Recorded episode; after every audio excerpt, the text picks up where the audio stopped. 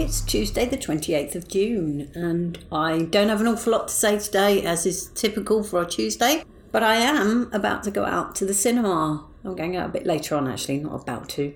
I'm going to check out a different Odeon. This time I'm going to check out the Lux in Leicester Square.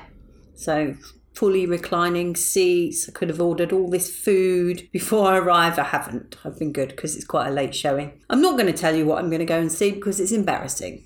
But you could probably work it out because I've seen everything else.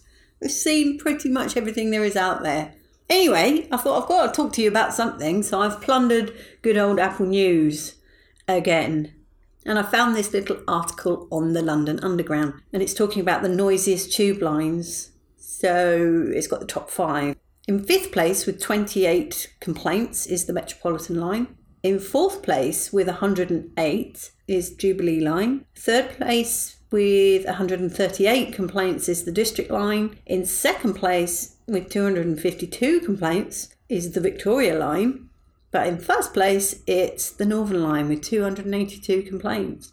I'm not actually surprised because when I used to live in Wimbledon, I could hear the Northern Line. I was in a ground floor flat and you could hear it going underneath the flat. And it wasn't that close. My friend's house, actually, he lived slightly closer. It was really noisy in his house, so I'm not surprised.